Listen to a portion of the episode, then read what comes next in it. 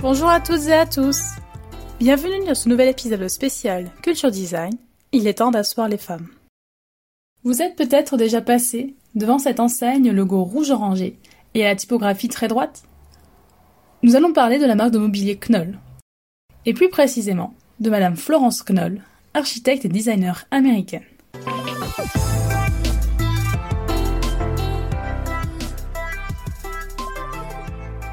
Son nom de jeune fille est juste. Elle est née au Michigan en 1917 et est décédée à Miami à l'âge honorable de 101 ans. Concernant son enfance, elle se retrouvera orpheline à l'âge de 12 ans, ce qui ne l'empêchera pas de se diriger très tôt vers des études d'art. Ces études se feront sous la direction du designer Eliel Saarinen, père d'Eero Saarinen, à la Cranbrook Academy of Art. Puis, Knoll poursuit ses études en urbanisme à l'école d'architecture de l'Université de Columbia, avec pour professeur, entre autres, Charles Eames. Puis, elle passera un an à l'Architectural Association de Londres, où elle découvrira le style international de Le Corbusier. En 1940, Florence Knoll travaillera un temps avec les modernistes américains.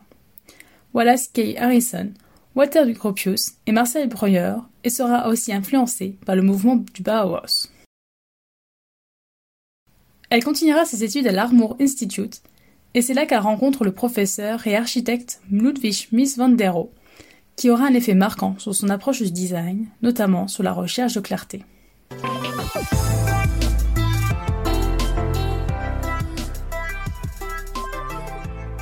C'est en 1941, à New York, que Florence rencontre son futur époux, Hans Knoll. Depuis trois ans, Hans Knoll gérait sa propre entreprise de mobilier. Mais c'est seulement deux ans plus tard, en 1943, que Florence Knoll parvient à le convaincre de collaborer ensemble. Elle s'occupera de développer le design intérieur et travaillera en collaboration avec des architectes. Harry Bertoya, Eero Saarinen, Miss Van der et Marcel Breuer travailleront donc avec elle. Et même qu'elle créera elle-même son du mobilier, deviendra des icônes du design et resteront dans la ligne Knoll pendant des décennies en raison de leur design intemporel. C'est après leur mariage en 1946 que Florence devient la partenaire à part entière de l'entreprise et fonde ainsi ensemble Knoll Associates.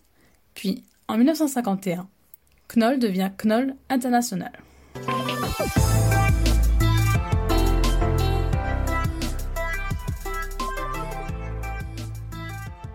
C'est lors du décès de Hans en 1955 que Florence Knoll reprend seule l'exploitation de la société. Grâce au développement économique permis par la période d'après-guerre, Knoll rajeunit la conception des lieux de travail.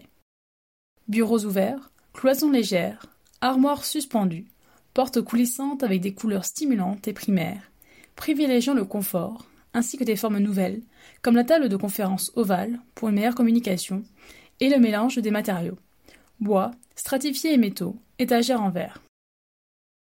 Les intérieurs sont minimalistes, mais chaleureux, humanisés à la recherche d'une architecture en cohérence avec sa fonctionnalité.